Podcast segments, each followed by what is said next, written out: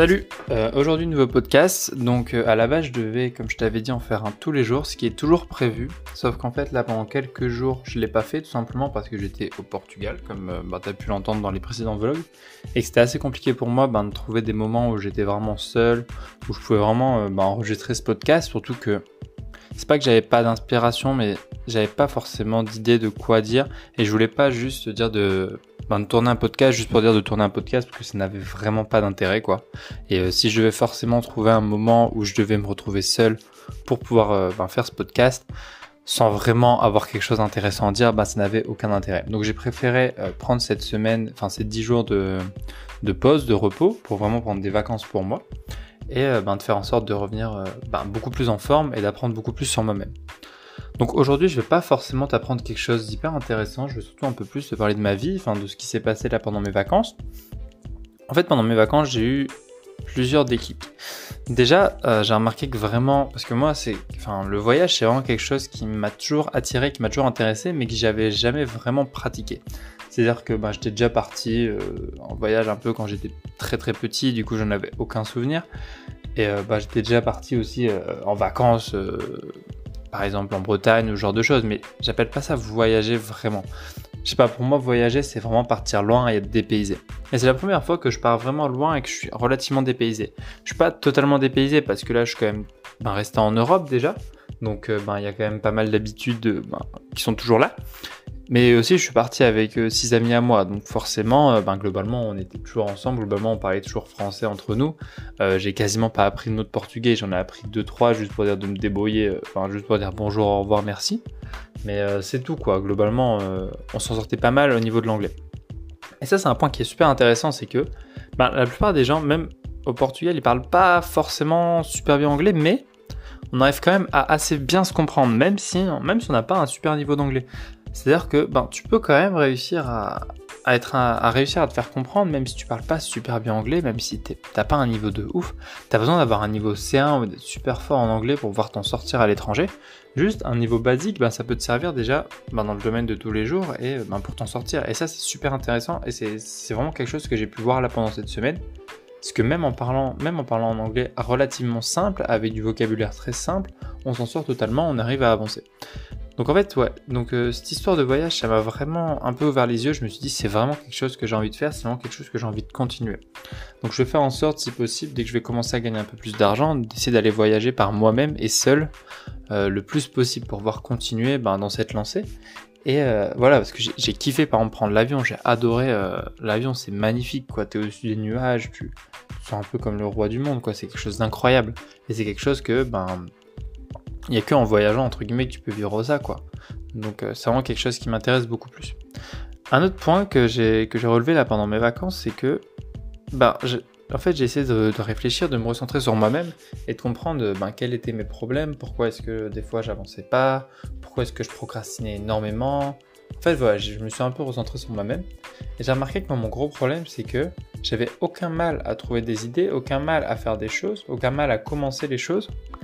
Mais mon gros problème, c'était de les continuer. C'est-à-dire que souvent, je commençais des projets et ben, je les termine pas en fait. C'est-à-dire que je le lance et c'est tout quoi. Alors je le lance et même dès qu'il commence un petit peu à marcher, bah c'est le cas par exemple de ma chaîne YouTube. J'ai commencé une chaîne YouTube et là au bout de quelques mois, bah, j'ai arrêté sans vraiment de raison. Enfin, j'avais un peu moins de temps, mais ça c'est une raison que tu te trouves à toi-même parce que tu peux toujours trouver le temps. Donc euh, voilà, et pourtant je l'ai arrêté, que je vais d'ailleurs reprendre euh, là très bientôt dans, les quelques jours à venir, je pense. Et voilà, donc le problème avec tout ça, c'est que ben souvent, euh, j'arrive pas à continuer. Et ça, ben du coup, j'ai réfléchi, j'ai réfléchi, et c'est évidemment des habitudes à prendre. Et du coup, ben, j'avais déjà lu Atomic Habit, donc qui est un livre, euh, j'ai oublié le nom de l'auteur, je te laisse rechercher sur Google, Atomic comme euh, un atome, et Habit comme une habitude. Donc je l'avais lu en anglais, j'avais lu une partie, j'avais pas tout lu parce que je comprenais pas exactement tout bien. En fait, je comprenais l'anglais général, mais parce que oui, le, livre de base il est en anglais, mais du coup, le problème c'est que ben je comprenais, mais ça m'a pas transcendé, c'est-à-dire que euh, j'étais pas vraiment complètement dedans. Du coup, je me suis dit, vas-y, je sais que c'est un très bon livre, énormément de personnes en parlent, je vais le reprendre en français. Donc je l'ai racheté en français sur Amazon, et euh, je l'ai lu là pendant mes vacances. Et il s'avère que là, par contre, là, il m'a beaucoup plus transcendé. Donc déjà, c'est un livre que je te conseille énormément, parce qu'il va te permettre de bah, mieux comprendre comment les habitudes sont formées et qu'en fait, la plupart des choses qu'on nous apprend, elles sont fausses et c'est dingue quoi. C'est-à-dire qu'il n'y a pas vraiment de, par exemple, il n'y a pas vraiment de nombre de jours qu'il faut pour avoir une habitude. Il y a, la règle des 21 jours qu'on a toujours entendu, mais cette règle elle est fondée sur pas grand-chose. Enfin, si, il y a quand même quelques études à ce niveau-là, mais c'est pas parce qu'une habitude prend euh, un certain nombre de jours, beaucoup plus ou beaucoup moins, que tout de suite c'est pas une bonne habitude.